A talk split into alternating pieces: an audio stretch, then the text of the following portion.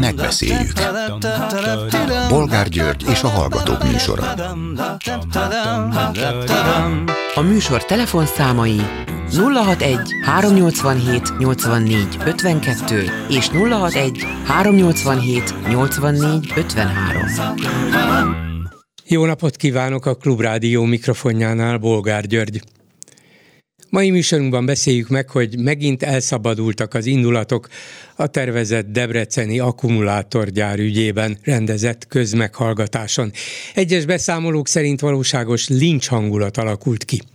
A jelenlévő megyei főispánt a történelmi címe sem mentette meg, többször is lehazaárulózták. Lehet, hogy sem a kormány, sem a városi vezetés nem mérte föl a lakossági aggodalmak súlyát és a növekvő felháborodást. Vajon el tudják majd oszlatni a félelmeket? És lesz-e politikai következménye a tiltakozásnak? Következő témánk, hogy beperli volt iskoláját az a gimnazista lány, aki az októberi tanár és diák tüntetésen nagy feltűnést keltett szabadszájú slam versének előadásával. Pankotai Lili lényegében lehetetlenné lett téve iskolájában, a Ciszterci rend Pécsi gimnáziumában, és ezért kénytelen volt egy budapesti iskolában folytatni tanulmányait.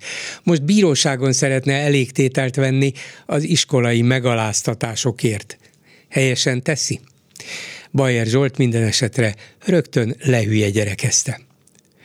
Ugyancsak iskolai téma, hogy 22. napja ül az iskola folyosóján egy budapesti középiskola tanára, tiltakozásul a közoktatás állapota miatt.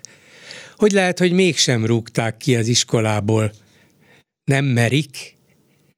Mit gondolnak aztán arról, hogy már 170 tábornokot és tisztet menesztettek a honvédségnél, őket úgy látszik fölmerik menteni, elmerik küldeni.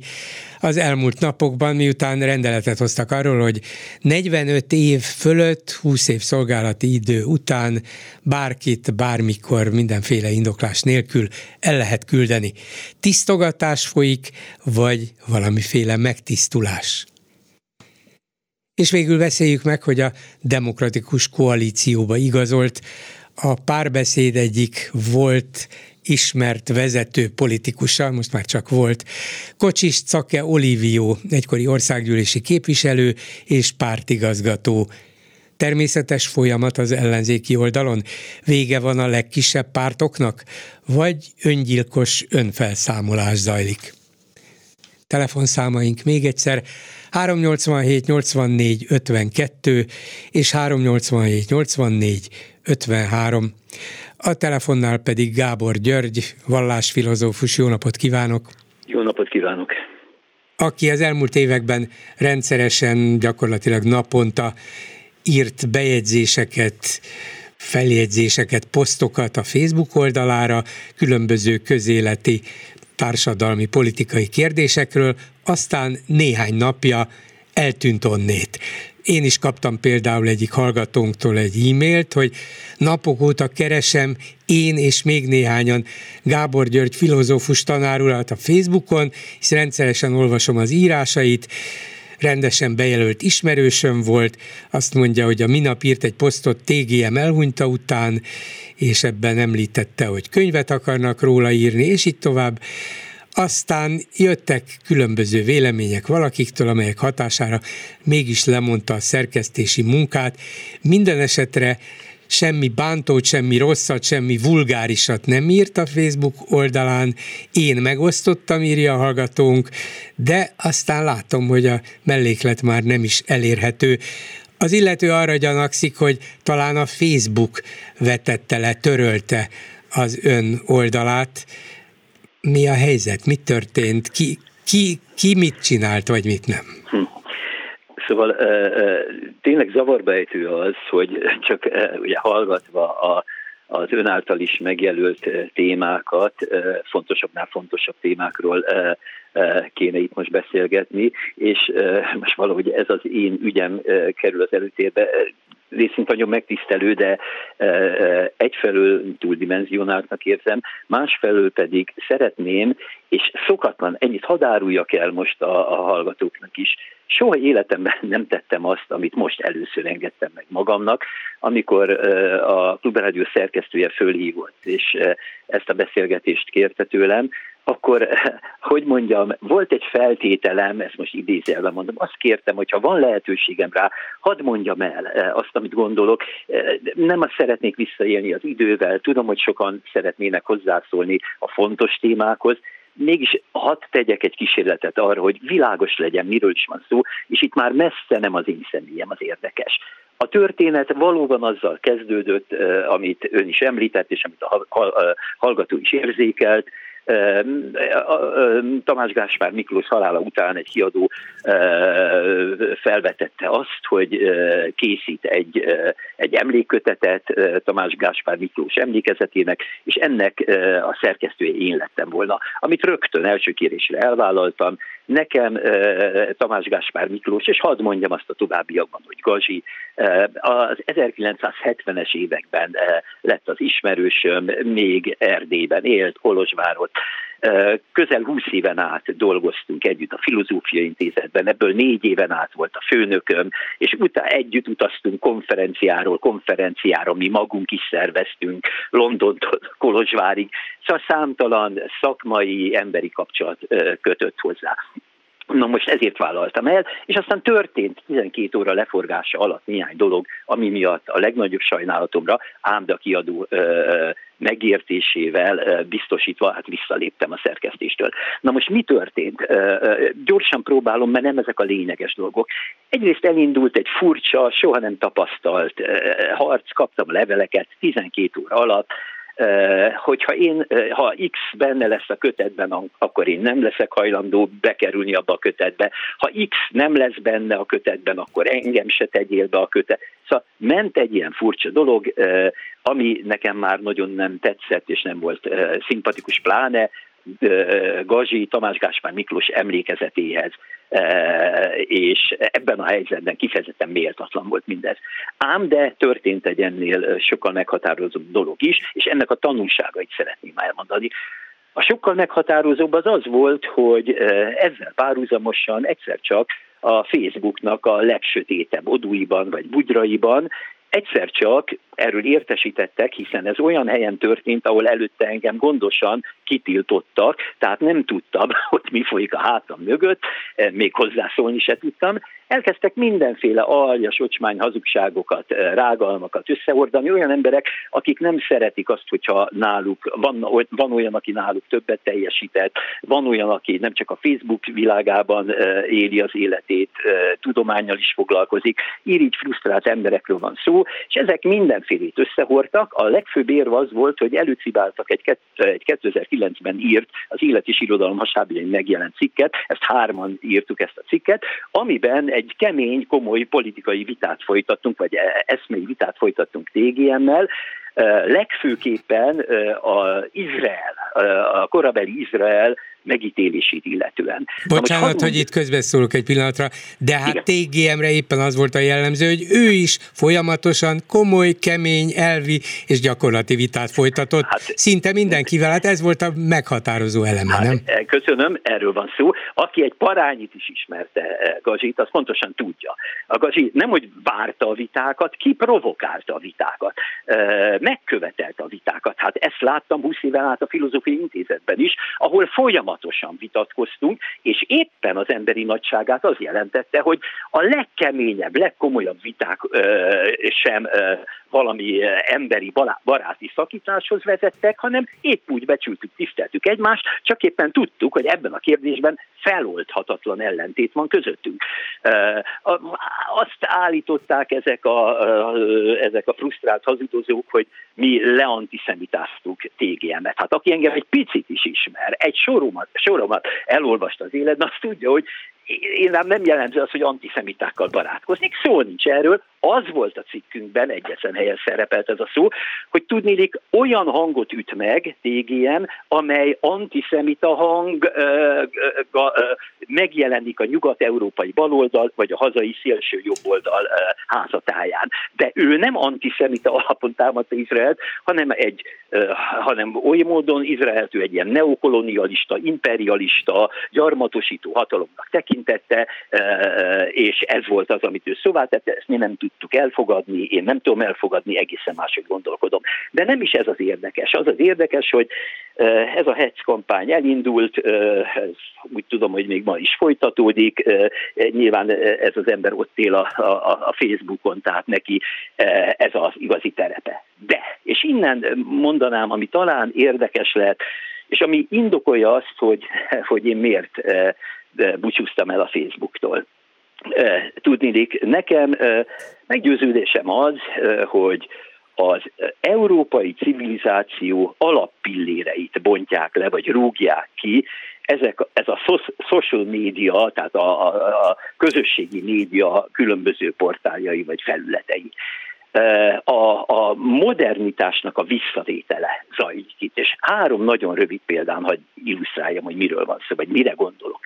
Az első az, hogy a reneszánsz óta, tehát amikor, amióta megindult a modern polgári európai vagy nyugati világ fejlődése. Nem akarom felmondani, ez középiskolai tananyag, amikor megjelentek a városok, megjelent a polgár, a kereskedő, a pénzgazdálkodó polgár a történelem színpadán, akkor az írásbeliség egy radikális fordulatot vett. A reneszánsz előtt olykor nem volt értek, érdekes, hogy kiírta azt a valamit anonimusról beszélünk például, vagy ismeretlen barátok írták le a különböző szerzetes rendekben, vagy még a festők is, M.S. Mester, nem tudunk többet, azt se tudjuk ki volt az. A reneszánszban fontossá válik a személyiség. Miért? Ugyanis ha valaki leír egy sort, az lehet egy 500 oldalas monográfia, de lehet egy kétsoros cikk, azért ő vállalja a felelősséget. Először is ő a szellemi tulajdonosa annak, azt én nem írhatom oda, hogy ezt mától én írtam. Ő vállalja a felelősséget, annak minden morális, etikai, jogi konzekvenciájával. Vele lehet vitatkozni, hozzá lehet szólni, lehet ellentmondani, stb. stb. A személyiség tehát a középpontba kerül. Na most a Facebook világában ez szűnik meg, a legótvarosabb, a legaljasabb, a legszennyesebb módon, miközben az ember, én hadd beszéljek most magamról, több éve vállalom azt, hogy ott vagyok az arcommal, a nevemmel, ezen közben például egy, egy Mondiner nevezetű portál rendszeresen kirakja az én írásaimat, az én engedélyem nélkül, de azt hiszem, hogy ehhez megvan a jogi lehetőségük, és utána áradnak a hozzászólások kivétel nélkül mind maszkok mögé bújva, állarcok mögött, nicknév, no-név alatt valami egészen förtelmes. Mintha, spo- leg... mintha sportot csinálnának abból, a hogy kirakjuk a Gábor Györgyöt, és akkor van, gyerünk, szabaduljatok van, rá. Tehát a legaljasabb, a legótvarosabb zsidózó antiszemita hozzászólások egész sora. Magyarán megszűnik a személyiség, a felelősség tudat, stb. A második ilyen állításom, hogy, és megint a reneszánsz elé kell mennem, e, ezt most csak gyorsan mondom, a reneszánsz előtt a középkori teológiában volt egy nagy kérdés, hogy vajon a fogalmaknak van-e önálló életük, vagy nincs. Miért mondom ezt? A, a, e, ezeken a portálokon a fogalmak önálló életet élnek. Ha valaki leírja azt, hogy Gábor György e, embert eszik, Valószínűleg az első olvasó azt gondolja, hogy na nem haráskodjunk, hát ez hülyeség. A második már azt gondolhatja, hogy hát mit lehet tudni, nem zörög a haraszt. És aztán egyszer csak eljutunk ahhoz az olvasóhoz, aki valamiért engem nem szeret, a másik politikai oldalhoz tartozik, csak hogy azt mondja, hogy hoppá, hát nem megmondtam, hogy ez egy az ember. Itt írják, hogy ember teszi. És már is 10, 50, 100, 2000, 10 ezer, 50 ezer ember fogja lájkolni. És közben nem tudok tenni semmit sem ellene, nem tudok érvelni, mert nem is vagy, esetleg nem is látom, hogy ezeknél a bátor uraknál, akik ezt gerjesztették, nem tudok hozzászólni, mert le vagyok tiltva onnan.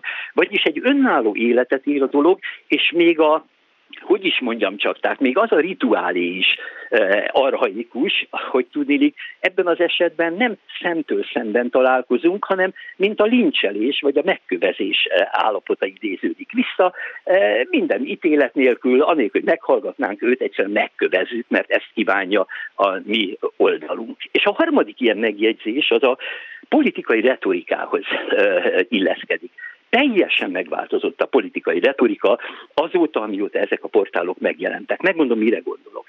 Régen a politikus elmondta a beszédét, az utolsó mondat után kitette a pontot, vagy megtapsolták, vagy kifütyülték, mindegy is. Ma a politikus a beszéde végére három pontot tesz, ugyanis pontosan tudja, hogy ez a beszéd fél perc múlva már ott van a világhálón, és a beszédet az ő kommentelői fogják befejezni, és ők befejezik. Mondok egy példát.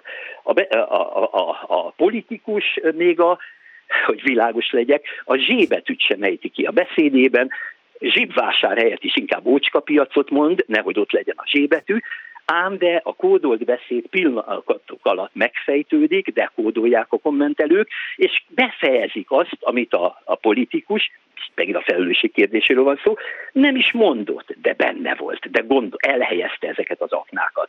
Uh, uh, vagyis ő el tudja mondani azt, hogy én én mondjuk zsidóznék egy csodát, tehát a zsébetűt sem ejtettem ki, ám de a dekódolók pontosan megfejtik. Na most ez egy egészen új politikai helyzetet teremtett, ezt teremtette meg a fake news egész uh, uh, apparátusát, ugye ezt a szót nem is ismertük az internet előtt, tehát ennek jelentése sem volt. Az internettel vált, meg a közösségi média megjelenésével vált ez fontossá, olyannyira fontossá, hogy ma politikai rendszerek épülnek. Erre, a fake newsra az egyik legnagyobb gyár ennek, a fake news gyár, ugye Oroszországban található, de mindenhol működik, a Trump rendszerét ez működtette, meghozta létre részben, Putyinnál működik, Orbán Viktor rendszerében működik, ellenőrizhetetlen hazugságok egész tömege árasztja el a, a világot. És az utolsó megjegyzésem ehhez, hogy ennek a, a, a pszichológiája, vagy a, az identitásra miért csapásra is hallatlan. Szóval gondoljuk el azt, hogy, hogy, hogy ez kiiktatja a, a, a a, a szuperegót, a felettes ént. Kikapcsolva a felettes énhez tartozik a kritikus, a moralizáló, az erkölcsi normákra az erkölcsi normákra tekintettel lévő én, ez kiiktatódik, és marad a, a tudattalan fröcsögés minden erkölcsi felettes nélkül, erodálódnak az emberi kapcsolatok, az érintkezésnek minden formája erodálódik. Szóval elképesztő, és külön sikerág lesz, hogy ő fent van a Facebookon, külön probléma lesz számára, hogy hogyan reagálnak rá. Van ennek egy szakkifejezés, ez a FOMO, fear of missing out angolul, félek, hogy kimaradok valamiből. Ott kell lenni. Kimaradok az életből gyakorlatilag, az ezt élet, érzékeltetik. Úgy van, úgy van, és jeleznem kell, hogy sikeres vagyok, mert mennyi lájkot gyűjtök be, hogy a lájkjaim mind ótvaros hazugságokkal gyűlnek össze, az már nem érdekes. Hogy egy másik ember tönkreteszek, nem érdekes. És itt térnék vissza, és ez tényleg a vég befejezés lenne részemről, hanem nincs több kérdés. Tehát az, hogy hogy azok az emberek tehát, akik azt hozzák fel, Eh, hogy mit tudom én, hát volt vitám eh, TGM-mel, sokkal több vitám volt, innen üzenem nekik, tehát egy kicsit könyvtárasztak volna, akkor megtalálták volna, és mindegyike körül a téma körül, körül, tehát csak egyet mondjak, a legelső vitám 2001. szeptember 11-ét követően volt TGM-mel, szintén sajtóvita, ahol eh, abszolút elfogadhatatlan álláspontot képviselt számomra, és akkor ezt megírtam. Ezek a viták kettőnk között face-to-face, szemtől szembe zajlottak, a sajtó nyilvánosságán keresztül mindenkinek joga volt hozzászólni, kritizálni, bírálni, egyetérteni, stb. stb. Ők viszont bokrok mögé bújva, maszkok mögé bújva, a saját köreiket szórakoztatva űzik ezt a sportot, vagyis azt kell mondanom nekik, innen üzenve, hogy a mi köreinkben a vita az nem a másik ember kikészítését, kicsinálását, lemészárlását szolgálja, hanem tézisek tisztázását szolgálja, Bizony ez viták során mehet, de milyen csodálatos, hogy ennek ellenére mi TGM-mel Gaziban megtartottuk azt a kapcsolatot, ami kezdettől jellemző volt ránk, egymást tiszteltük és becsültük. Az ő köreikben viszont valóban igazabban ezeknek az uraknak ott a mészárlásról, a karaktergyilkolásásról szólnak ezek a viták. És akkor mi a tanulság, amit levon, hogy távozni kell a Facebookról? Ez, ez, a, ez a helyszín, ez a terep, ezek a módszerek nem vállalhatók? ezek vállalhatatlanok számomra. Igen, én most ezt úgy határoztam, hogy most távol, nem akarok mondani időt, lehet, hogy fél év múlva ismét valamit írok rá, nem tudom, most távol akarok maradni, gondolkodunk, fantasztikusan jó érzés, hogy a népszavával már megállapodtunk abban, hogy hetente fogok írni oda egy cikket, és ez rendszeresen fog megjelenni, ez nagyon jó érzés, lesznek megoldások, gondolkodom, ügyvédbarátaimmal is beszéltem, jelen szeretnék lenni, nem magam miatt, hanem azért, mert tudom, hogy sokan várják ezeket az írásokat, én pedig olyan ember vagyok, aki a tudomány mellett élem az életemet, egy társadalomban erről véleményem van, és 1990 óta ennek rendre hangot adtam, ma nincs már fórum a magunk fajtának, egy vagy két olyan hely van, ahol meg tudunk szólalni, ezért volt fontos nekem a Facebook, tehát nem valami narcisztikus dolog miatt, egyszerűen nem, nincs már más fórum, annak idején tudtunk írni a beszélőbe, a Magyar Narancsba, a Népszabadságba, nem sorol egy csomó olyan helyre, ami már nincs, amit már megsemmisítettek, elloptak, megszereztek maguknak, valami megoldást majd találunk. Gábor György vallásfilozófus egyetemi tanárnak köszönöm szépen. Akkor népszava, viszont hallásra. Köszönöm szépen mindenkit. Háló, jó napot kívánok! Jó estét kívánok, Gábor vagyok. Bolgár úr, ez lenyűgözött ez a mostani beszélgetés, nehéz megszólalni. Következőt szeretném, mint költői kérdést. Hangsúlyozom, én egy 76 éves öreg szivar vagyok, aki elég sok mindent megért, és az életemről elég sok helyen megfordultam olyanokat, nem mindenki, mert a munkám által. Ön is biztos emlékszik, jó pár évvel ezelőtt a Ceausescu féle ö, színház befejezésére. Biztos, hogy emlékszik rá. Hát, hogy hogy ért véget nekik a színház? Igen, igen, igen, igen. ez egy nagy elvárás. Na most, a mostani tisztikarnak a lefejezése, nevezzük így, goromba szó, de végül is ez történik, és főleg ugye tudjuk jól, hogy ezek többnyire kom, ö, NATO-kompatibilis emberek, akik magasan képzettek, nem csak a hazai dolgokkal van tele a fejük, hanem a nemzetközivel is, és talán az jobban értékelhető a mai viszonyok között. Ezek az emberek emberek. Emberek olyan, olyan ö, értelmezésben, hogy van, amikor rajta van a, fe, a katonai ruha, végrehajtja, amit neki kiszabtak feladatot, mindegy, hogy micsoda, és ő akkor a feladatával, feladatához lojálisnak kell lenni, mert különben nem tudná elvégezni. De valamikor leveszi az egyenruhát, polgári emberként beszélget, mint ön meg én, és nem biztos, hogy ugyanolyan lojalitást tapasztal a mai vezetőséggel kapcsolatban. Ez egyértelműen oda vezethet vissza, és ez történelem, és mindenki tudja, hogy ez történelem, amikor megismétli magát. Sőt, majdnem, hogy törvényszerű, csak időkérdése, hogy mikor jönnek elő ugyanazok a dolgok, más nevekkel, más évszámmal, de a lényeg ugyanaz. Én úgy gondolom, hogy ennek a hirtelen eljött ö, lefejezésnek, komoly szaktudással, nyelvtudással, nemzetközileg elfogadott embereket is azért lapátra tenni, mert mi történik akkor, és most jön a költői kérdés, hogy a Ceausescu eltávolításának, én ezt így fogalmazom meg, meg talán diszkréten, kik voltak a végrehajtói és elkövetői és meg, megtörténté tevők? A katonák. A katonák. De hát azért, azért az egy más helyzet volt, az egy kvá, Romániában kvázi forradalmi helyzet, és nagyon Igen. durva, nagyon erőszakos elnyomás. Kedvező, uram. Az időpont uh-huh. volt kedvező, hogy ha már most egyébként zúgolódás, stb. stb. stb. belső van, akkor ezt meg lehet lovagolni, és ez, hogy is mondjam, gyengévé teszi az akkori hirtelen politikai helyzetet még a vezetők, és nem tudtak, hogy mire koncentrálni, hogy így fogalmazzak, meg hát úgy ez is tört. És, és most nem, az a lényeg, hogy ott akkor miért, hanem ott, hogy itt nehogy. Azok az emberek, akik több tíz éve, ugye itt 25 évről beszélünk, több tíz éve együtt ő, végzik a feladatukat, kinek mi, most ez nem mint katonai, ő végzik a feladatukat, és ezek nem akármilyen feladatok, hogy csak leülök és fogdom a ceruzát és rajzolok valamit, hanem komoly döntéseket hoznak. Nemzetközileg döntéseket, sőt nemzetközileg megszabott feladatokat hajtanak végre. Ezt tudjuk, hogy a világban hány helyen vannak tisztességgel helytálló magyar katonák, tisztek és, és nem tisztek, és ezek gondolkodnak.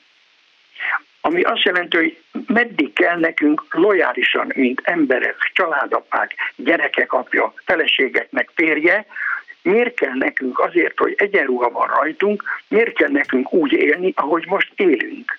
Miért kell nekünk ugyanúgy orvosnál, stb. a családunkat, a civil életünket, miért kell feláldozni azért, mert van egy valaki, aki aki cezaromániás. Hát nem lehet máshogy megfogalmazni, csúnyábat is mondhatnénk, de az nem telefonképes. Egy cezaromániás ember, aki azon kívül semmihez nem ért, mint a lopás. És ezt nem én mondtam, ezt az egész világ mondja. És a politikailag akarja felhasználni azt a nullát, mert a Magyarország mondjuk úgy, hogy 10 millió lakosa, az összes többiek képes nulla, de mégis mi van, neki is van egy szavazati joga, ő meggátolhat olyan dolgokat, és zsarol olyan dolgokat, olyan dolgokat akar elérni, ami normális ember ön, én és még rajtunk kívül biztos, hogy sokan megkérdezik, hogy miért. Én el tudom, miért? képzelni, én el tudom képzelni, hogy ez a 170 tábornok, ezredes, alezredes, őrnagy, stb., aki betöltötte a 45. évét, és van 20 év szolgálati ideje, és most elbocsátották, egyénileg megkérdezi ezt, és akár ez is lehet a véleménye, vagy rossz véleménye van a, a, az ország vagy a rendszerről, ami kialakult. De honnan tudják ezt róla, vagy, vagy ezen az alapon gondolja, hogy elkezdik elbocsátani a katonai vezetőket, hogy az egyikről azt hallották, vagy a másik nem tett lakatot a szájára, és bírálta a kormányt, vagy a miniszterelnököt, és politikai alapon elkezdenek tisztogatni? Nehezen, nem, nem mondom, hogy lehetetlen, csak nehezen tudom elképzelni, hogy ez most hirtelen így jött elő, ráadásul az, hogy 45 év fölött el lehet bocsátani mindenkit, hát ez azt jelenti, hogy ezek az emberek mondjuk most mennyi van, 2023, hát hány évesek voltak, akkor 12 éves volt a rendszerváltáskor, és, és el lehet már bocsátani a honvédség kötelékéből. Maga a, a honvédség parancsnoka, ez a Ruszin Szendi Romulus tábornok, 49 éves, elvileg őt is el lehetne természetesen, de hát 73-ban született. Ez azt jelenti, hogy a rendszervágtáskor 17 éves volt magyarán, a magyar honvédség vezetőinek gyakorlatilag semmi kötődése nincs az előző rendszerhez. Ezek mind a mai rendszerben nőttek föl, tanultak, lettek katonák, lettek tisztek, vezetők. Nem értem az egészet. Nem értem. Uram, igen, ez az év, ha csak az évszámokat veszük, és a matekot, hogy ki, mikor és hány éves, az egy, az egy az egy olyan exakt dolog, amiben nem lehet mit kezdeni. Egyet hozzá kell tenni, az emberi mi volt ott, az emberi gondolkodás múlott. Nézze, vannak dolgok, amit tudok mondani velem. Én jó pár évet eltöltöttem a honvédségnél. Hangsúlyozom, nem mint katona, hanem mint katonaesküvel dolgozó polgári alkalmazott. Olyan helyen, ahol nagyon sok csíkos, nadrágos ember dolgozott. És én ezekkel éveken keresztül nagyon sokat ültünk fehér asztalnál beszélgetni olyan szinten, hogy hogy nem azt mondtuk, hogy kinek hány darab fegyvere van, és hogy ki merre fog lőni, hanem a politikai, az emberi ö, vélemények hol és mikor találkoztak és ütköztek. Ma, aki kap egy ö, egyenruhába egy parancsot, nem hajtja végre, hát azt tudjuk, hogy az, az, Jó, de hát játék. ez természetes, hát egy katona végre Amikor a magánemberről van szó, és arról van szó, hogy most meddig kell én nekem azért ezeket a hülye parancsokat, most a hülye parancs nem szó szerint éve, ezeket, és ezt a, ezt a hogy mondjam, viselkedés stílus miért kell nekem elviselni azért, hogy utána, amikor átöltözöm és hazamegyek, magánéletem meg nyomorult rohadék, mert ugyanúgy veszekszek, hogy a gyerekemet el tudta vinni az asszony az orvoshoz, és létezik-e még orvos. És ez nem attól függ, hogy ő katona, hanem ő egy ember. És ha tud, és most, és ha tudna, és ha volnának, akik segítenének, és ha tudnának olyan szituációt teremteni, hogy egyszer és mindenkorra ezt a rendszert meg tudnák változtatni. A buszsofőrök, a vonatvezetők és akárkik, ha leállnak a Margit híd közepén, nem tudnak váltani nincs olyan eszköz a kezükbe, amivel tudja, na és három hétig nem megy át a busz a hídon, és mi van? Majd egyszer éhesek lesznek, mennek, mert most is ez van, dögöljenek meg a tanárok ott, ahol vannak, legfőjebb majd kettő-háromat meg kirúgunk, meg megbüntet, meg stb. stb. De nem tudnak változtatni. Egy helyen tudnak változtatni, ahol nagy tömeg van, viszonylag hallgatnak arra, és ez egyenruhában van. Hát e, e, ezt, ezt nem hiszem, hogy ez így történne, még akkor sem, hogyha sokan érzik magukat fenyegetve, sőt, most éppen állás nélkül. De értem, hogy mire gondol, köszönöm szépen, hogy jelentkezett. Köszönöm, hogy Viszont hallásra. A vonalban pedig Balogh Zoltán, a Magyar Egészségügyi Szakdolgozói Kamara elnöke. Jó estét kívánok! Jó estét kívánok, köszöntöm Öt és a kedves hallgatókat!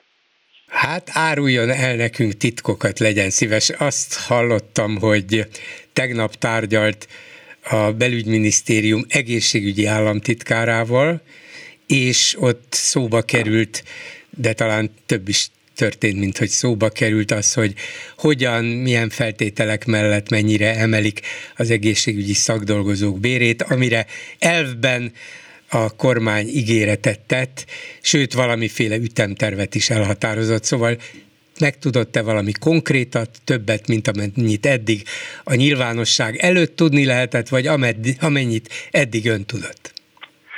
Um, igaz a hír, nem tegnap, hanem tegnap előtt, tegnap előtt délelőtt, volt. szerdán volt ez a szakmai egyeztetés.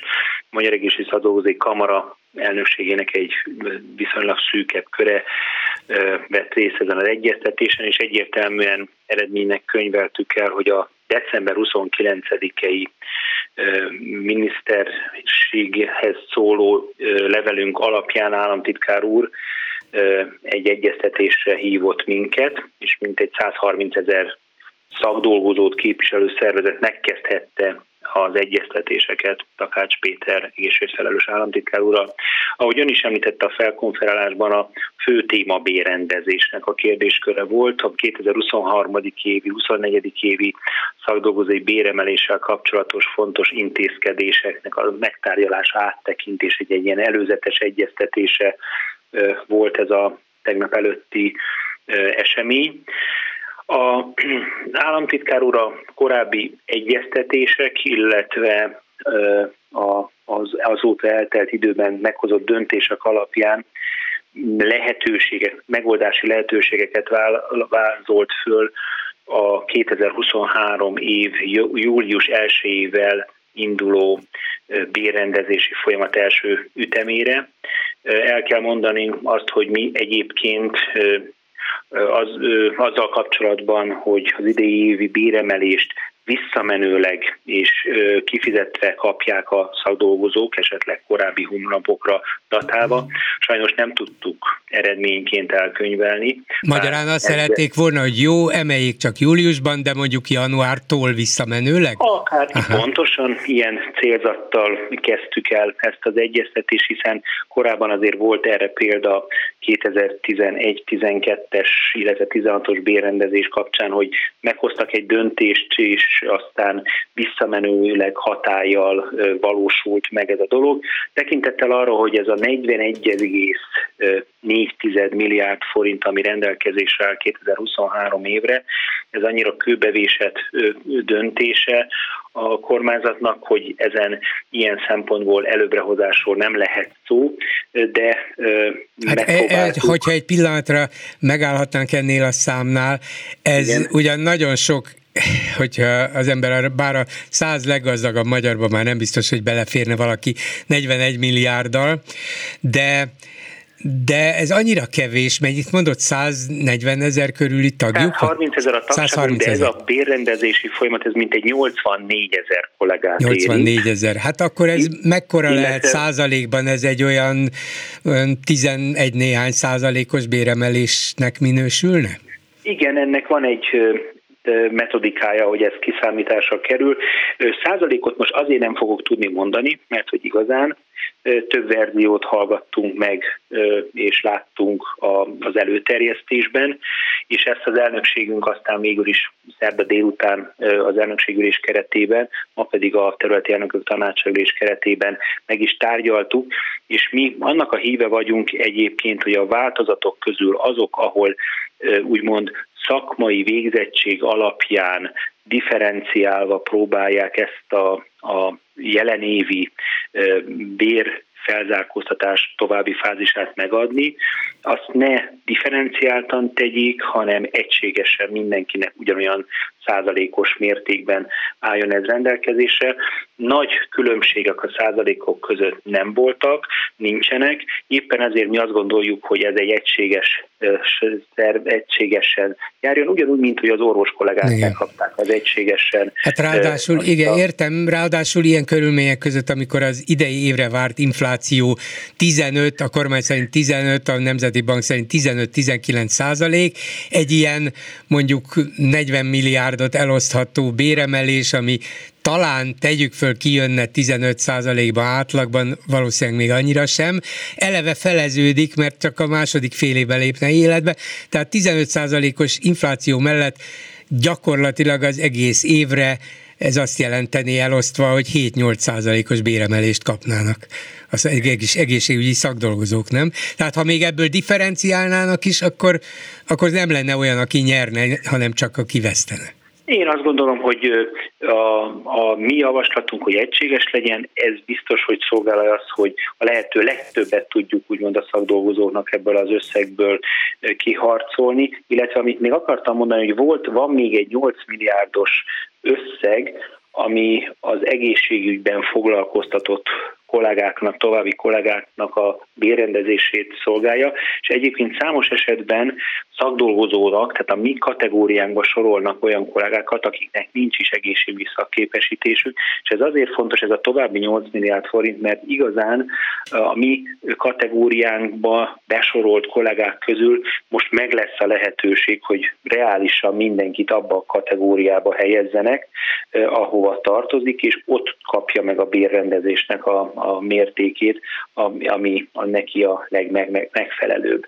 Tehát visszatérve, tehát egy egységes differenciálás nélküli emelést tudunk ebben az évben támogatni. Ugyanakkor előrevetítve a 2024 márciusától hatályba lévő második fázist, ott viszont azt javasoljuk, és ezt is kezdeményezte az államtitkárság, hogy alakítsunk ki egy olyan koncepciót vagy koncepciókat, amit egyeztetve következő hetekben, mert nem sok idő áll rendelkezésre, a következő hetekben egy akár új alapokra helyezzük a szakdolgozói bértáblát, mert most ugye 17 soron keresztül vannak az életkorokként három évente emelkedő sorrendben ezek a bérkategóriák, és mint egy 10 oszlopban, attól függően, hogy milyen szakképesítése van a szakdolgozónak.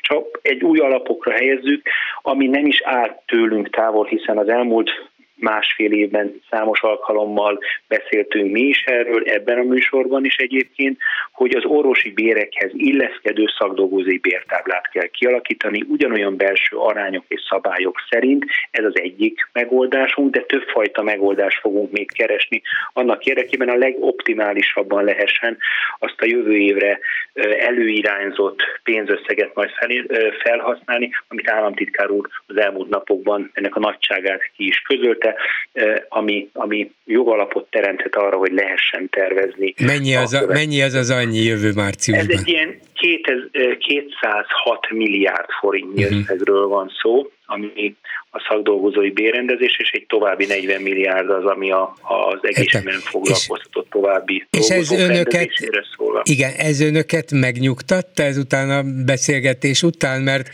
Hát jövő március nincs olyan messze, de hát tudjuk, hogy az egészségügyi szakdolgozók bére az orvosokéhoz képest az elmúlt években nagyon elmaradt, nagyon leszakadt, nagyon nagyra nőtt a szakadék, és ebben az évben, meg a múlt évben ráadásul az infláció is egészen döbbenetesen kiugrott. Hát gondolom azt várták, vagy azt várják a, az ápolók, hogy hát most segítsenek rajtunk, rendben van, hogy jövő márciusban majd szebb lesz az élet, de addig mi lesz? Igen, hát pontosan ezért mi azért küzdünk, és azért rakunk le a javaslatokat, hogy jövő márciusban is jobb legyen, de a mostani júliusi emelésnél is a lehető legoptimálisabb változatot javasoljuk a, a kormányzat számára, ezt az egységeset, mert így fog a szakdolgozói tömegeknek közel 75-80 százaléka a legjobban járni. Ezt el fogják fogadni, tehát elégedettek lesznek ezzel a ezzel az egészségügyi szakdolgozók? Nem, nem lehet azt, hogy abban bíztak, hogy hát majd azért sikerül csak mégis nyomást gyakorolni a kormányra, meg fogják érteni, hogy hát július, július, de akkor nem 40 milliárdot adnak rá, hanem a dupláját. Nem, nem csalódottak? Mi az első benyomás? Én, most az elmúlt napokban, két napban több ápolásvezetővel, több szadóhozó vezetővel, testületi tagunkkal egyeztettünk, beszéltünk ezekről a fejleményekről.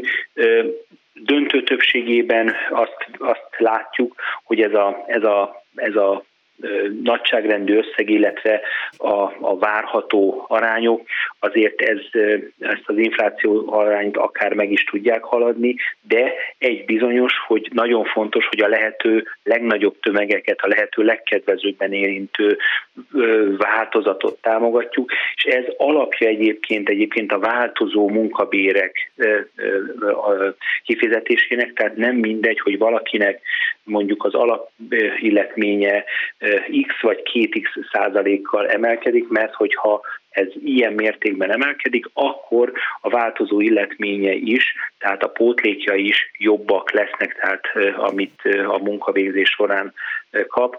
Tehát ilyen szempontból nekünk minden megszerzett százalékunk az, az sikernek könyvelhető el. És nagyon fontos, hogyha idén az, a rendelkezésre álló legmagasabb összeget tudjuk kialkudni, akkor ez jövőre egy jó alap lehet, hogy további rendezése. Az is biztos, amit ön mondott, hogy lehetne még több, és egyébként ezt évközben, ha ez a, ez a tárgyalási sorozatba belekezdünk, akkor ezt folyamatosan hangoztatni is fogjuk, hiszen ha látják a döntéshozók, hogy az átszervezések során milyen szakdolgozói további hiányokat detektálnak, akkor, és hogy hogyan lehet megoldani, és hogyan lehet tömegeket visszacsábítani az egészségügybe, csak megfelelő bérrel lehet. Tehát rá vannak kényszerítve arra, hogy azok a további eszközök, tehát a bérkiegészítések, tehát ami az alapilletményen fölül juttatások, azokat bizony továbbra is fent kell tartani, illetve be kell vezetni azokon a helyeken, ahol az érdemi betegellátás történik. Tehát ez egy alapilletményről szól, ez nem fogja most jelen pillanatban helyettesíteni a további bérkiegészítéseket, amivel tartható fent most ma Magyarországon az egészségügy. Köszönöm szépen Balogh Zoltánnak, a Magyar Egészségügyi Szakdolgozói Kamara elnökének. Viszont hallásra! Megbeszéljük. Bolgár György és a Hallgatók műsora. A műsor telefonszámai 061 387 84 52 és 061 387 84 53. Háló, jó estét kívánok! Jó estét kívánok, Tibor vagyok. Parancsoljon! Gondolok, úgy gondolom, tehát a Debreceni közmeghallgatásról szeretnék beszámolni, természetesen röviden, de én úgy gondolom, hogy Beszámolni, mert ott, ott volt azért? Igen, ott volt. Na, hallgatom. Uh-huh. Tehát úgy gondolom, hogy ennek az eljárásnak, közmeghallgatásnak a lényegét el kell mondanom, hogy hallgatók értsék, hogy miért, mi, miért volt itt feszültség. Tehát ezt jogszabály írta elő, mert ugye a az akkumulátorgyártó cég az megindította a környezethatósági eljárást. Tehát, hogy a hatóság környezetvédelmi szempontból vizsgálja a beruházást. És ugye, akik ott voltak a hatóság részéről, azok próbálták a jogszabályi keretek között tartani ezt a rendezvényt, tehát ragaszkodtak ahhoz szak, szakmai hozzászólások legyenek. Ugye, a, akik tömeg pedig a lakosság oda ment, azok pedig már lényegében azért fel voltak háborodva, hogy egyáltalán ilyen eljárásra sor kerülhetett, mert nem kérdezték meg a, arról őket, hogy Előtte nem kérdezték meg őket, hogy akarnak Igen, hogy szerz, egyáltalán szerződés kötöttek a kínai céggel, mert ez úgy lett volna korrekt, hogyha a kínai cég még mindenféle szerződés nélkül le, megindítja ezt az eljárást, és hát nyilván, hogy hatóság azt mondja, hogy kérem nem adjuk meg, akkor, akkor az lemond erről. De itt már szerződések vannak, földvásárlás, már régészeti feltárás, már jócskán benne vannak. Na, ebben az egész eljárásban, és fel, hát ugye ezért fel van háborodva a, nép, hogy, hogy az ő megkérdezésük nélkül ez így megy, és nyilván van a népnek esze, hogy ez nyilván engedélyezéssel megy, ha már félig bele ölt a pénzem, a kormány rengeteg pénzt, 87 milliárddal is támogatta, akkor nyilván ez nem engedő, hogy ebből kudarc legyen. És ezért volt ez a nagy felháborodás. Ugye kezdte volna a beruházó cég környezetvédelmi szakembere ott bizonygatni, hogy itt minden rendben lesz, minden lesz környezetszennyezés, többi, tehát belefolytották a szót, le is tett arról, hogy ő itt meggyőzze a, a népet, és, és nem sikerült a felszólalásokat abban a keretben tartani, amit a hatóság szeretett volna. Erről lemondtak, és, és voltak szakmai hozzászólások is, voltak kifejezetten politikai jellegű hozzászólások, de nem folytották bele a szót alapvetően a, a felszólalókba. Hát abból azért nagyon És nagy balhé lett volna, nem? Igen, igen, nagyon nagy. Így is, mikor olyan megjegyzések voltak a hatóság részéről, amilyen lenéző volt, hát azért volt ez a hazaáruló, meg stb. Tehát amikor kiütközött, hogy hülyének nézik a hallgatókat, meg úgy próbálják kezelni, akkor nagyon-nagyon reagált a lakosság. És, és végül is többen én is azon voltam, először azon gondolkoztam, hogy felszólalok, hogy értsem el ez a, hatós, a hatóság, hogy ne várja el ezektől az emberektől azt, hogy itt szakmailag hozzászóljanak, mikor ők azért jöttek ide, hogy ne legyen gyár. Tehát kiabáltuk is, vagy ne kiabálták, hogy nem akarunk gyárat, nem akarunk gyárat. Hát aki nem akar gyárat, az szakmailag nem ezt akar. Már nem fogják meggyőzni természetesen, igen. De, de mondjuk én ezt letettem róla, én is, meg többen is azon voltak, hogy szakmailag szólunk hozzá, olyan kérdést teszünk fel, mert ugye kötelesek voltak válaszolni, sőt a, majd a hatósági határozatban is ott a közmaghallgatáson feltett kérdésekre is rögzíteni kell a választ a hatósági határozatban, tehát ezt is jó tudni. Na, minden ez visszatérve, tehát azon voltunk többen, hogy felteszünk odaillő kérdést, és amellett még egy-egy ilyen általánosabb hozzáállást és tiltakozást fejtünk ki. Uh-huh. És én úgy láttam, hogy valami olyan kérdést teszek fel, ami kicsit rádöbbenti a hatóságot, hogy hogy itt nem arról van szó, hogy milyen kibocsátási értékek vannak, hogyan védik meg a lakosságot, hanem a, ezt kisarkítottam, hogy a hatóságnak, hát én kérdésként tettem fel, de természetesen nem válaszoltak rá, hogy a hatóság dönthet-e kockázatviselési kérdésben. Mert ugye itt nem vitás, hogy ez a beruházás, ez veszélyes. Nyilván veszélyes, mert ha már olyat vizsgálnak, hogy ha meghaladja ilyen a kibocsátási értéket, akkor hogy kell, mit kell tenni.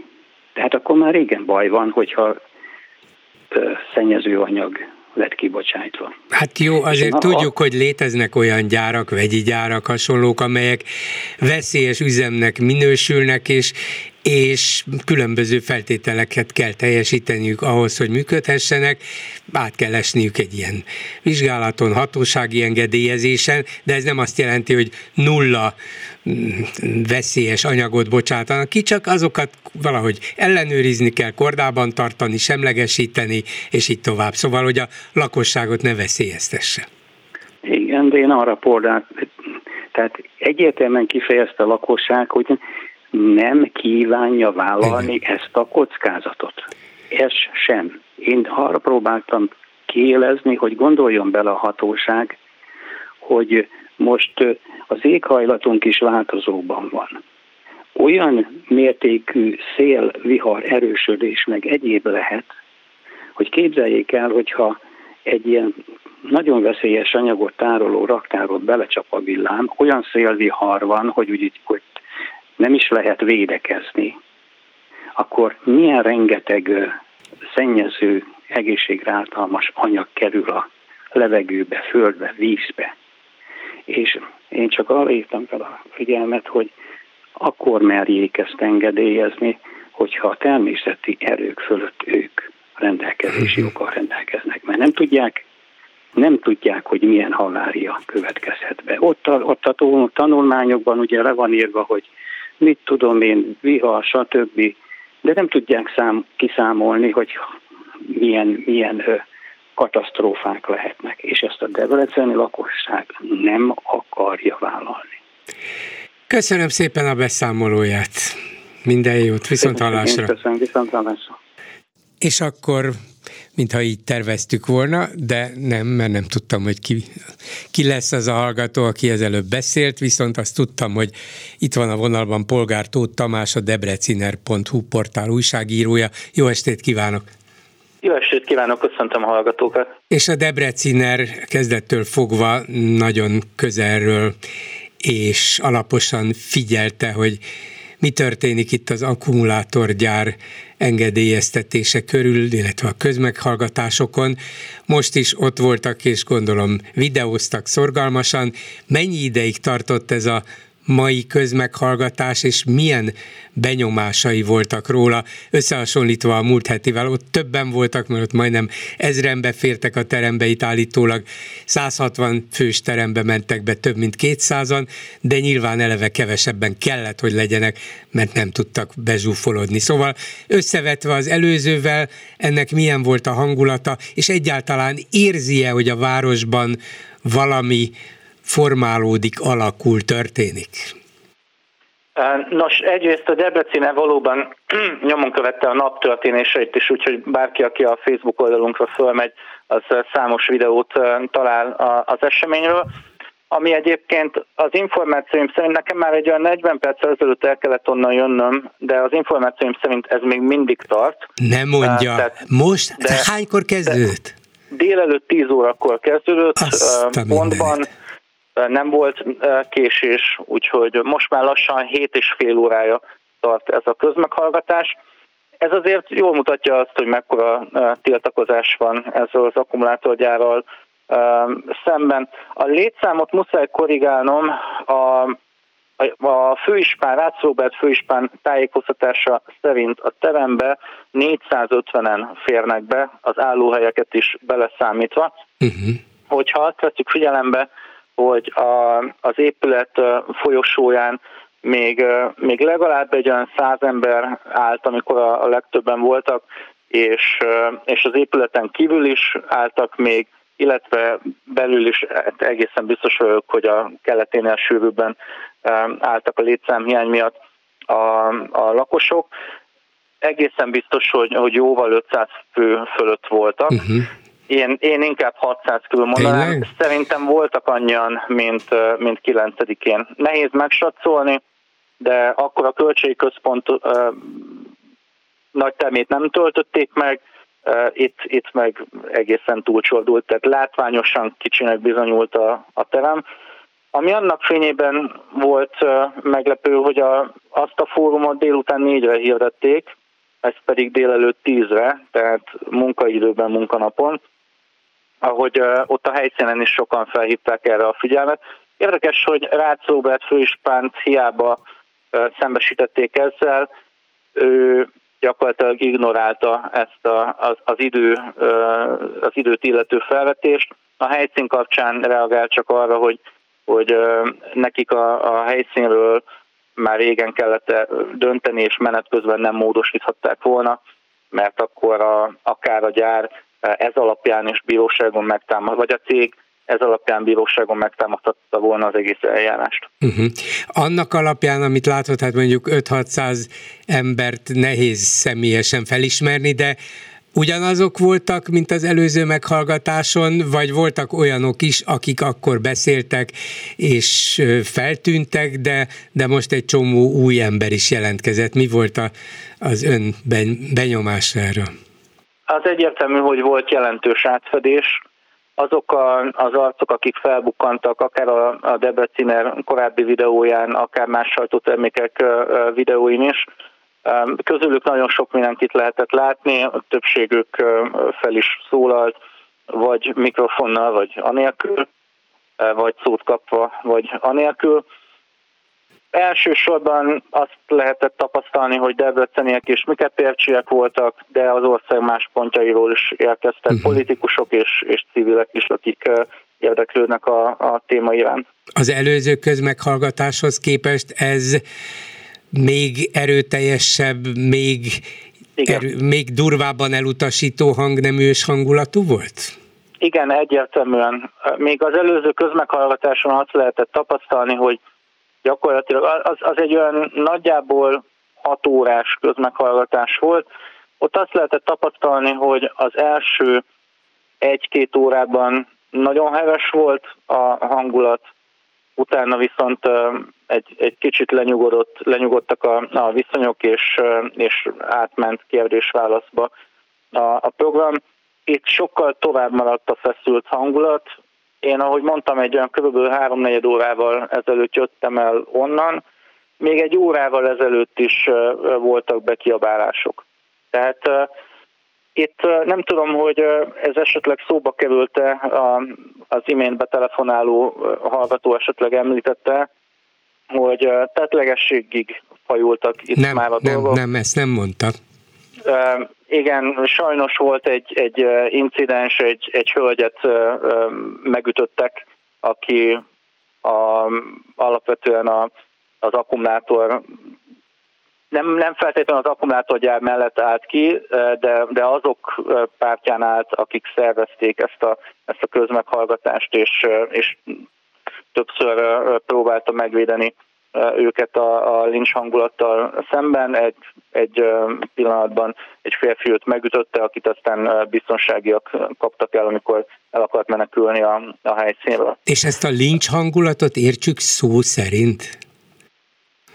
Hát... Vagy majdnem szó szerint? Volt, el, elég közel volt ahhoz.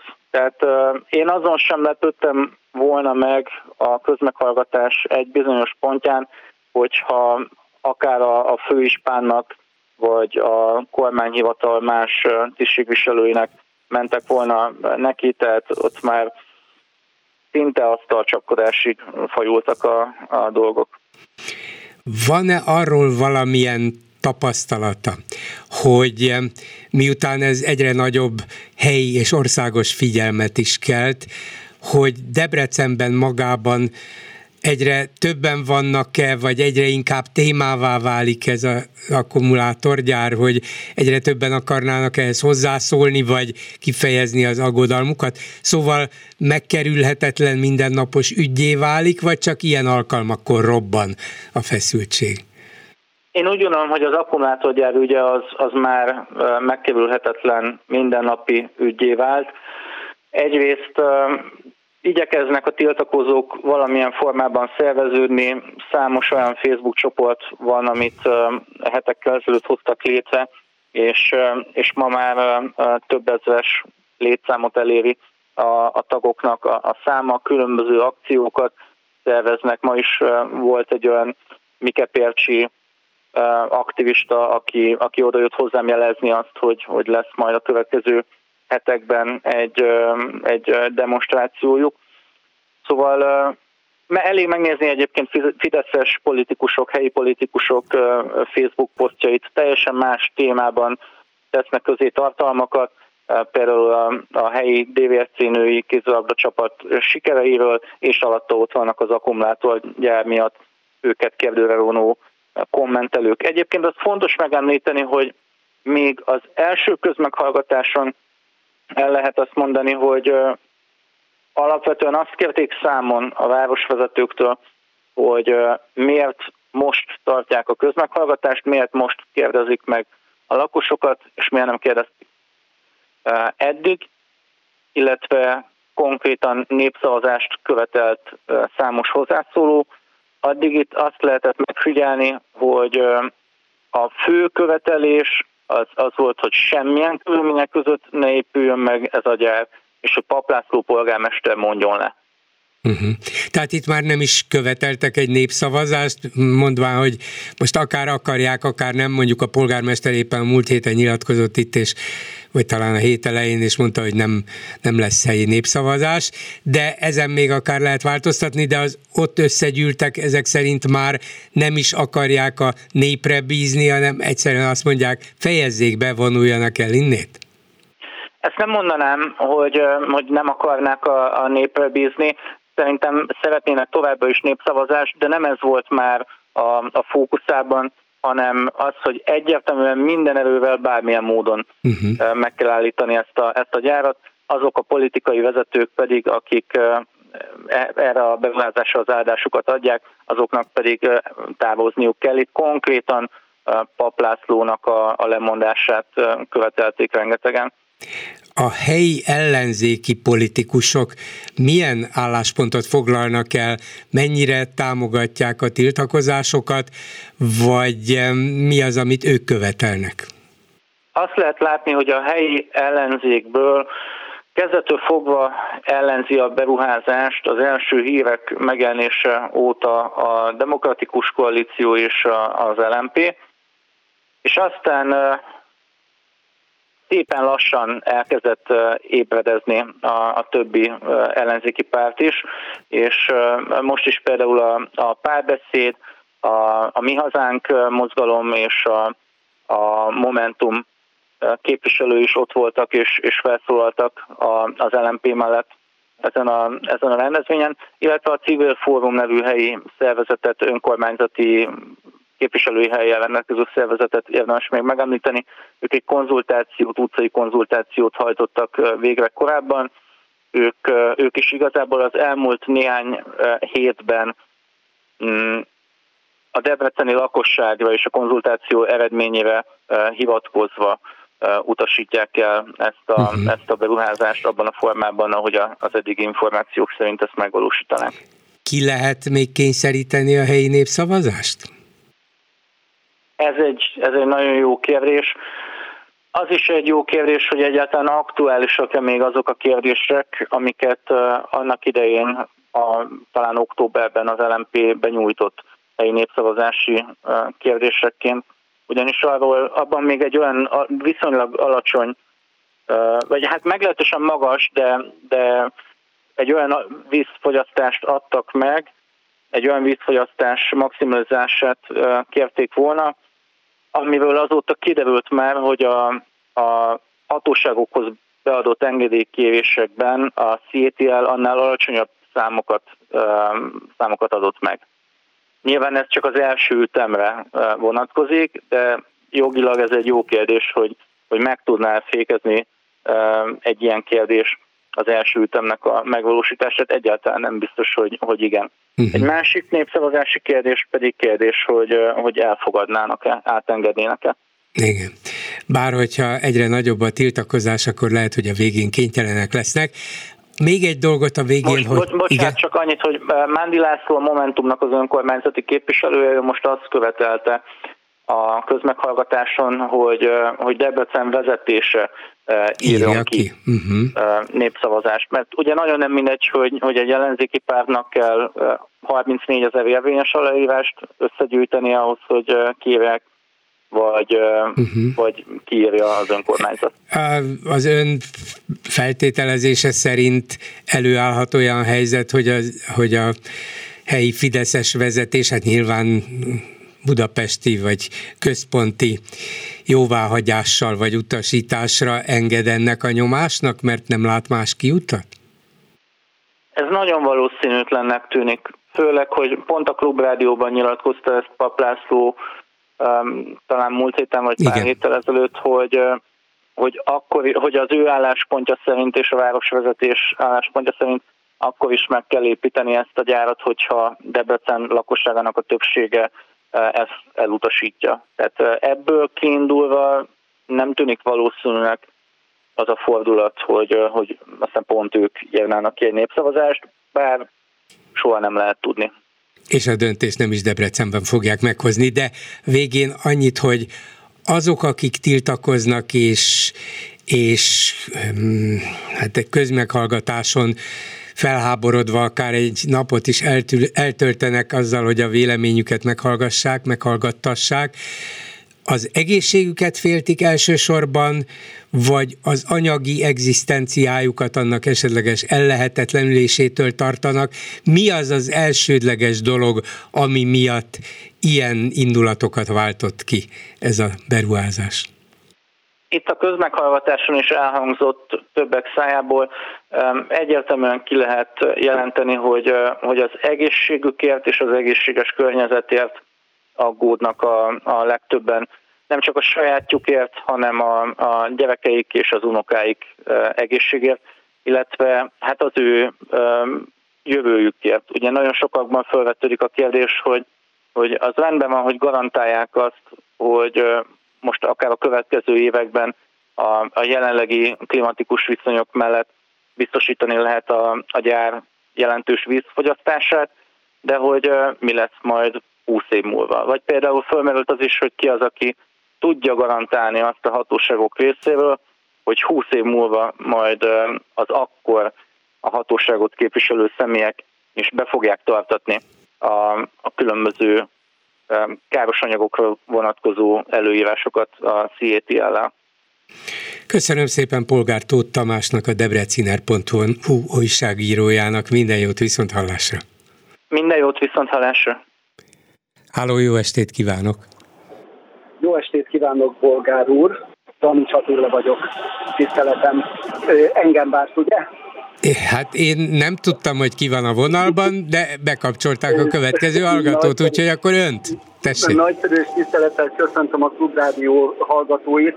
Bolgár először is nagyon sok sikert kívánok a debrecenieknek ahhoz, hogy hogy meg tudják vétózni ennek az akkumulátorgyárnak a létrejöttét, de én most nem ehhez kívántam hozzá, kívánnék hozzászólni, hanem egy előző riporttal kapcsolatosan, ahol hallhattuk az egészségügyi szak, dolgozók szakszervezetének a vezetőjét, aki, aki ugye tárgyalásokban vannak. Nekem az a véleményem, hogy, hogy amit az Orbán kormányzat művel, az forhintés és a magyar embereknek a tökéletes megvezetése. Ugyanis képzelje el, pénz mindig volt, van és lesz is, én a saját példámból tudok kiindulni. 13 éve kilincselek a Fidesz kormányzatnál egy projekttel. Ennek a projektnek az lett volna a lényege, és az lenne a lényege a mai napig is, hogy olyan területekről vonjon be összegeket, amik jelen pillanatban, amelyek jelen pillanatban kezeletlenül nyelnek el óriási összegeket tehát az én projektem az éves szinten 240 milliárd forintot tudott volna bevonni a költségvetésbe, amit aztán a magyar emberek és Magyarország felemelkedésére lehetett volna felhasználni. Hát nyugodtan lehet számolni, hogy az Orbán, Orbán kormány regnálása óta, ugye ez a 13 év alatt ez az összeg mekkorára rúgott, és nem kellett nekik, és eltékozolták, mindannak ellenére, hogy olyan dokumentációkkal tudom megtámasztani a projektet, amivel eddig egyetlen egy kormányzat nem rendelkezett, és hogy mennyire komoly ez a, ez a dolog. Engem felhívattak a belügyminisztériumba, a dr. Russzó Gyula úrral tárgyaltam, elméletileg vele folytatni kellene ezt a tárgyalást. Annak idején a pénzügyminisztériumban is voltam fenn, egy pár alkalommal, ahol, ahol annó dr. Farkas Zsolt kabinetfőnök úrral tárgyaltam. És hát fel kell, fel kell szorozni ezeket a pénzeket, ez már bőven három, 13 év alatt bőven 3 ezer milliárd forint fölött van az az összeg, amit a kormányzat csak egyetlen ki nem vitelezett projekt kapcsán eltékozolt a magyar emberektől, és hogy mekkora ez a pénz, hát tudjuk, hogy annak idején ugye faksettű beruházást azt olyan 4000 milliárd forintra taksálták. Igen. És ezen, ezen el lehet gondolkodni, hogy Magyarországon szabadna elenni még akár kilakoltatásnak, egyáltalán szabadna elenni devizas hiteles károsultaknak. Tehát ezeket a problémákat már réges-régen meg lehetett volna szüntetni, és mint ahogy hallom, az, az egészségügyi dolgozók szakszervezetének a vezetőjétől, itt a kormányzat ugye mennyit mondott, 200 milliárd forintból tudná rendezni az egészségügyi dolgozók bérét? Nem, hát ebben az évben 40 milliárdot, 41-et adnának nekik. Hát ez vicc, egyszerűen vicc. Az egyik oldalon... Bocsánat, hogy ezt hozzáteszem, éppen most látom a HVG-n, hogy a most módosított idei költségvetésben az eredetihez képest 116 milliárd forinttal többet költenek, tehát egészségügyi szakdolgozók kapnának 41-et, sport és szabadidős tevékenységek támogatására. Tehát válságköltségvetés, rezsivédelmi költségvetés, 116 milliárddal több megy sportra, 41 megy egészségügyi szakdolgozókra. Többenet, többenet, hogy, hogy, hogy hogyan gondolkodik a kormányzat azok felett, hogy, hogy mi a fontosabb és mit helyez előtérbe. Most képzelj el, hogy azért évente 240 milliárd, én annak idején ezt egy egy nagyon kedves ismerősömmel kezdtem el, akit sajnos szintén elvesztettünk időközben, őt úgy hívták, hogy Lasztovica Jenő, ő volt a Veszprém megyei közgyűlés elnöke és parlamenti képviselő, mondhatni egy családi ismerettségben voltunk. Ő nagyon jónak találta az elképzelést, el is indult ezen az úton, hogy feltérképezed a betegsége okán ugye elvesztettük Viszont egy nagyon érdekes dolog, ami, ami történt egy tárgyalásom alkalmával lakiteleken, ugye Lezsák úrral több alkalommal, és itt is kiemelném ifjú Fekete Gyula közgazdász úrral való tárgyalásomat, aki az enyétár dokumentációk után meg, illetve bocsánat, először megkérdezte, hogy honnan vannak a számadataim és Elétárt kérdeztem tőle, hogy miért kérdezi ezt. Azért mondja, mert az én számadataim kísértetiesen hasonlítanak egy előző kormányzat nem publikus vizsgálati eredményeihez. És akkor elétártam ugye a dokumentációkat, és mondtam neki, hogy igen ám, de az én általam kalkulált eredmények azok lényegesen pontosabbak, hiszen amíg a kormányzat és a mindenkori kormányzat az utcáról kiemelt egy képzeletbeli épületbe, addig én esetleg eltölthettem benne egy 14 évet körülbelül.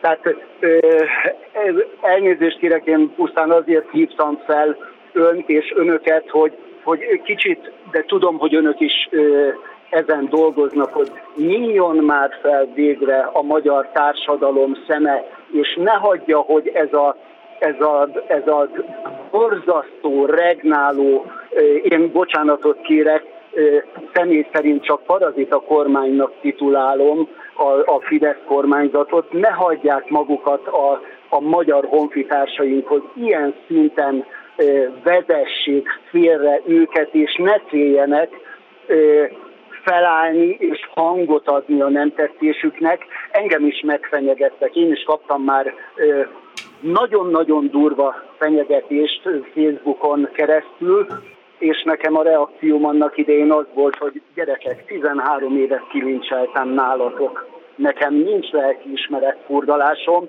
és én várom azt, hogy, hogy végre valaki azt mondja, hogy uram vagy öreg, teljesen mindegy, gyere, állj mellénk és csináljuk meg ezt a projektet, hiszen Magyarországnak, a magyar embereknek erre az évi 240 milliárd forintra is óriási óriási szükségük lenne. Igen, köszönöm szépen, hogy elmondta. Nagyon Minden jót, viszont hallásra. szépen, hogy elmondhattam, viszont hallásra. Mit írnak a Facebook kommentelőink, Lőrinc Saba? Szia Gyuri, köszöntöm a hallgatókat.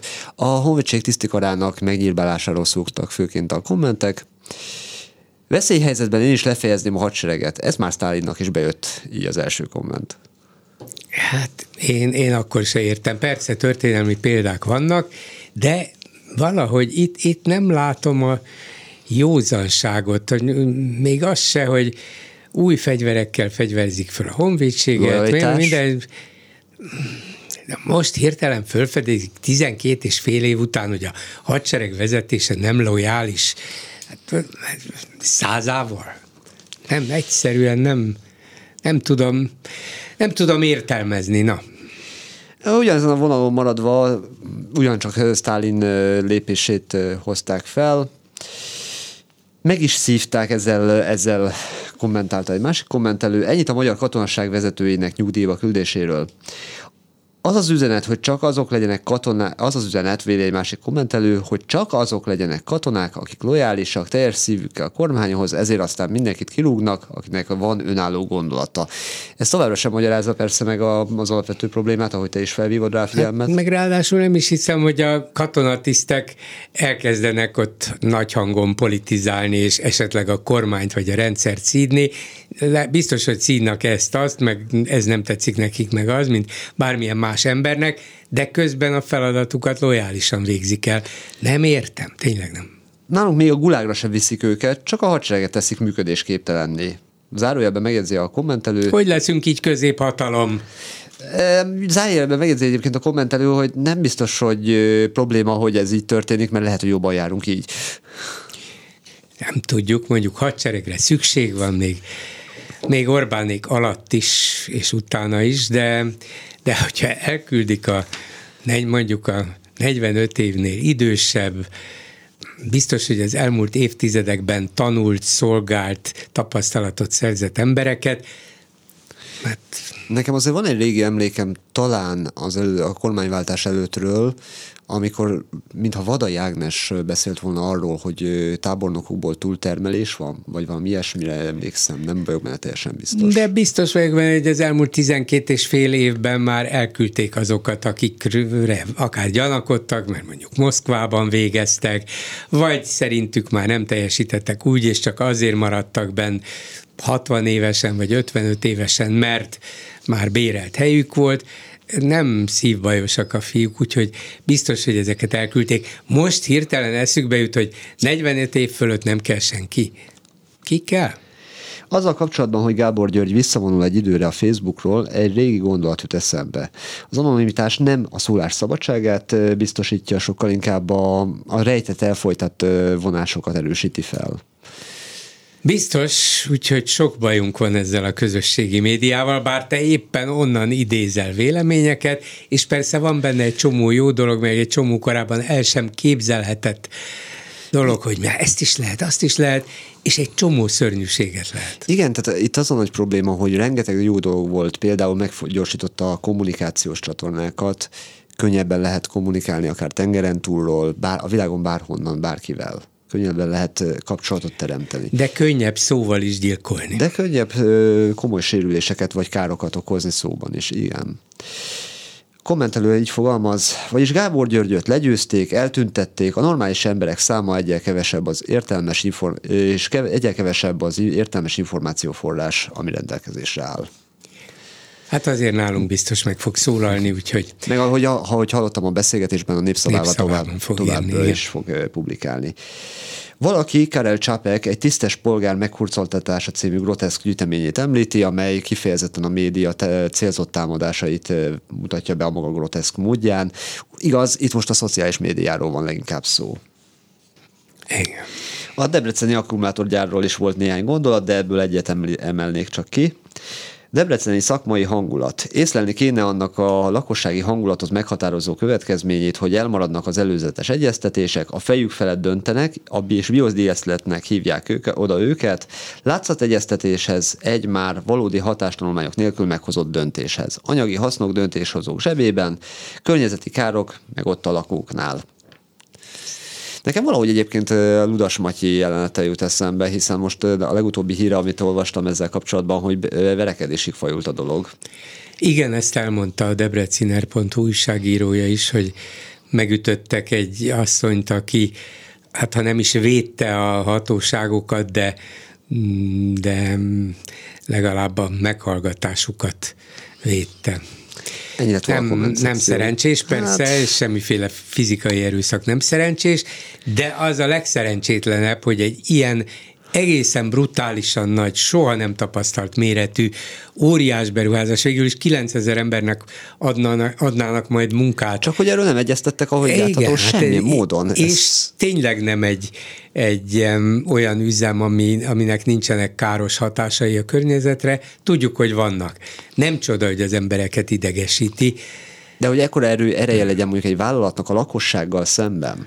Hát nem a vállalatnak, nem a, vállalatnak, a kormány, hát ez egy kormányzati alapon, vagy a kormány által végigtárgyalt beruházás volt, ez a kínai cég nem jött volna ide Orbán Viktor és Szijjártó Péter nélkül. Ez hát ez, a keleti ez, nyitás. Ez nagyon jó hangzik, meg nagyon szép, csak ez emberek életét teheti tönkre. Hát nyilván és sokan nyilván, így érzik. És ennek meg is van a nyoma. Ennyi lett volna a komment szekció. Köszönöm szépen, egybe telefonáló a vonalban, jó estét kívánok! Halló? Halló, igen, tessék, hallgatom. Szép jó napot kívánok! Orsi Miklós vagyok, nyugállományi őrnagy vagyok. Parancsoljon! Azt mondja, hogy tavalytól vagyok öregségi nyugdíjas, és ezzel a elbocsátásnak nevezett, nem tudom mi, mihez kívánnék hozzászólni. Jól teszi. Hát az a nevező parancsnoki állománynak az egyszerűség kedvéért, akiknek most menniük kell. Ez a parancsnoki állomány elviselte azt, amikor az elődjeik, mert mi a magyar néphadseregbe kezdtünk valamikor, elviselte azt, amikor a hazaárulóztak minket, lealkoholistáztak minket, a német Szilárdnál talán 17-szer voltunk hazaárulózók a parancsnok úrnál, még legalább ötször, és eltűrte azt, hogy például amikor a parancsnok úr átvette a beosztását, akkor karácsonyi üdvözletnek megkapta a parancsnok úr átadás átvételekor kapott ő, Orbán Viktor beszédet. Most, tehát nekünk gyakorlatilag mennünk mi, mi, mi, mi rólunk lemondtak, mert mi a magyar néphadseregbe kezdtük a szolgálatot, hát utána a honvédségnél fejeztük Mennyien, mennyien Most... vannak olyanok, akik a néphadseregben kezdték a szolgálatot, és a tiszti állományban, vagy főtiszti állományban vannak? Én azt nem tudom megmondani, de körülbelül most értük el a nyugdíjkorhatárt, tehát én 62 uh-huh. éves vagyok. Igen. 75-ben kezdtem a Kossuth katonai főiskolát. Értem, értem. És én, tehát akkor nem, nem titok, tehát akkor nem volt bűn, ha az ember pártag lett. Itt se lenne bűn, ha a ország szolgálatát, amelyen Fidesz kormány van, akkor ott a pártag legyen nyíltan az ember. De hozzátartozik, hogy most annak a parancsnoki állománynak, aki el, eltűrte az előző parancsnoki állomány, vagy, vagy főtiszti, vagy katonatiszti állományt, aki szintén a, az a szolgálatára tette fel az életét, és a szolgálatát és körülményeit megalázza, megviszonyolja, én az most, most áll neki, vagy állna neki apprehendálni, amikor, amikor az elődjeiket csinálták, meg se szólaltak. Én próbáltam a parancsnok úrnak két nyílt levelet írni, meg a Benkő miniszter úrnak is, hát sok-sok lájkot, meg egyebeket kaptunk, de még válasz sem született rá.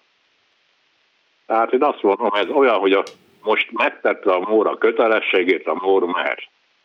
És most átmegyek egy kicsit személyeskedőbe, tehát tulajdonképpen egy olyan honvédelmi minisztertől, aki életében nem volt katona, de a katonasághoz bekerülve valamilyen úton, módon egyből tartalékos százados lett, és egyben a tartalékosok szövetségének az elnöke, és úgy dolgozott, amíg, amíg Angliában nem került, és azóta a Matasznak a tiszteletbeli elnöke, akkor tulajdonképpen mit is várnak. Nem Én tudom, ennyi... az előző miniszter, ugye Benkő Tibor vezérezredes... Igen, most, most nem róla beszélek. De tudom, tudom, most, most a Szalai Bobrovnickiről. Persze, persze, persze. Csak az jutott eszembe, hogy az előző miniszter Benkő Tibor, ő hivatásos katona volt, vezérezredes Igen, volt. Vezérkari főnök volt. Igen, vezérkari ő főnök. Hat, 67 éves, tehát ő aztán tényleg a Kádár rendszerben kezdte a pályáját, a hivatását, akkor lett tiszt, és így tovább. Szóval Hát ha valakire gyanakodhattak volna, akkor például ő az egyik, nem? Nem tudom, hogy gyanakodtak-e, nem gyanakodtak, de nekem saját véleményem az, hogy amikor a Benkő Csibor vezéreződes úr tehát levetette az egyenruhát, és ő politikai beosztást vállalt, akkor ő megszűnt katonának lenni, és katonai érzéseket táplálni. Tényleg? Ő politikus lett. És a- azzal, hogy levette az egyenruhát, azzal... Igen. Igen? Mert, mert el, is felejtette, el is felejtette azt, mint, mint kiderült onnantól kezdve, hogy tehát gyakorlatilag a, a tisztársaért, akikkel együtt kezdett, vagy a néphadseregbe kezdett, gyakorlatilag érdemben fel, felmutatni nem tud. Uh-huh. Előtte, mint vezérkari főnök, kivívta a tiszt, mindenkinek a tiszteletét, becsületét, mert keményen szolgált, dolgozott, követel, de példamutatóan elől is áll. Igen, de hát ebből mondjuk azt a következtetést levonatta volna Szalai Bobrovnicki, vagy aki az egész mostani intézkedés mögött áll, nem tudom, ki lehet az még, aki mögötte van. Szóval, hogy hát lám, itt volt Benkő Tibor, aki elkezdte még a 70-es években a karrierjét, és hát lám, milyen, milyen sokra vitte, és nekünk is szolgált, sőt, még levetve a katonai egyenruhát, polgári politikusként is, és megelégedésünkre pont. Miért kell akkor mindenkire gyanakodni, aki esetleg 90 előtt kezdte, kezdte dolgozni egy dolgot azért még ne, fele, ne, tehát egy dolgot azért ne felejtsünk el, ha előző honvédelmi miniszter Benkő, Benkő vezérzeles iránt, tehát ő csont nélkül be, beadta az új honvédelmi törvényt, amit mi tudjuk, a köztársasági elnöktől elveszi a főparancsnoki tisztet, és átalakja a miniszterelnöknek, és így tovább. Uh-huh. Hát ő ezt beterjesztette minden további nélkül. Benkő megtette kötelességét, a Benkő Igen. mehet. hát akkor se értem, nem, nem értem, hogy bár, bárkinek komoly, igazi, reális félelme, aggodalma lehetett, hogy, hogy a honvédség tisztikara, vagy annak egy része nem lesz lojális a mostani kormányhoz? Még akkor, akkor is, hogyha nem értenek vele egyet politikailag? Bármilyen erre utaló jel lett volna? Én szerintem a, tehát ilyen, ilyen föl sem merül a szolgálatot teljesítő nevező parancsnoki állománynak most itt a tiszt, főtiszt, tábornok egyebekről, hogy, hogy, hogy belül politizáljanak. Uh-huh. Vagy megkérdőjelezzék a parancsnok, parancsnok utasítását vagy parancsait. Hát ilyen, ilyen föl sem merül. Én is így gondolom, kívülről hát, nézve. Mert, mert különben tehát olyan magasabb, tehát nálunk már sokkal magasabban képzett, több nyelvvel beszél, számítógépbe propik, tehát civil életben nyugodtan el tudtak volna, vagy tudnának helyezkedni. Igen.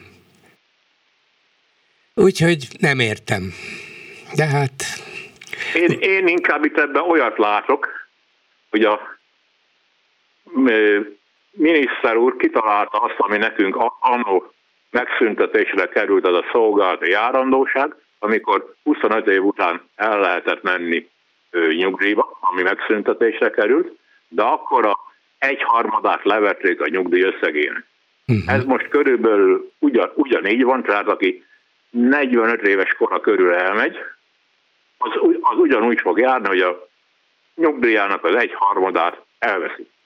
Á, értem. Na, itt már kezdek valamit kapizsgálni. És, ami, és ami az érdekes mód, és tehát az, az még csak odáig elmegy, hogy elveszik, amíg a szolgálati járadós saját példámat mondom, egy harmadát elvették, rendben van, korábban mentem. De amikor átkerültem öregségi nyugdíjasra, akkor ezt az egyharmadot nem adják vissza. Igen. Mert az a szint, ami, ami előzőleg volt. Igen, igen, értem. Na, látja, lehet, hogy itt van a kutya elásva. Köszönöm szépen, Őr Nagy úr. Igen, mondja. Köszönöm szépen. Köszönöm, viszont hallásra. Háló, jó estét kívánok. Jó estét kívánok, Földi Gyula. Parancsoljon. Üdvözlöm, szerkesztő úr. Én egy budapesti ember vagyok, de foglalkoztatnak általában a különböző kérdések. Így, ha debreceni lennék, most a következőt tenném meg, elsősorban jogi kezdeményezésekbe kezdenik. Az első, amit ilyen szempontból fölvetek, hogy ugye korábban az a földterület, ahol most az építkezés folyik, az mezőgazdasági művelés alatt állt. Na most én azt gondolom, meg úgy tudom, hogy ezt akkor lehetne beépíteni, ha itt átminősítésre került volna a föld ipari területté a mezőgazdaságból. Én nem tudom, hogy ez megtörtént-e, a tudósítások, újságcikkek ezt általában nem tartalmazzák. de feltételezem, hogy ilyen hibát nem követtek el, és pillanatok alatt nem tudom, nem tudom, de, de Igen. lehetséges. De Én érdemes megnézni. ennek utána nézni. A másik ilyen kérdés az, az pedig fölvetődött, de én ismételtem fölvetném, az pedig az, hogyha nincs építési engedélye a beruházásnak, akkor milyen alapon adta ki a hatóság a, a, a, az építés kezdetével kapcsolatos munkálatokra az engedélyt? Az törvénytelen. Én ezt, az, ezt, a, ezt a döntést megtámadnám közigazgatásilag. Uh-huh. Hogy nem volt joga, mert nincsenek meg a feltételei. Igen. Ezt szerettem volna egész röviden elmondani és hát tanácsolni, hogy talán valaki nézzen utána egy-egy jogász kollégának az igénybe. Gondolom ezen elkezdenek dolgozni, nem csak a tiltakozó debreceni polgárok, hanem most már az ellenzék is fölébredt, és ők talán tudják, hogy kihez lehet, kihez kell fordulni, hogy ennek Remélem. valamilyen jogi hátteret, jogi alapot is adjanak, mert Így látható, van. hogy itt egy általános feláborodás kezd kialakulni. Így van. Köszönöm szépen, hogy hívott. Viszont hallásra. Jót, viszont hallásra. Ezzel a megbeszéljük mai műsora véget ért. Készítésében közreműködött Bencsik Gyula, Lőrinc Csaba, Erdei Tünde, Lehocki Miriam és Csorba László. Bolgár Györgyöt hallották, viszont hallásra a jövő héten.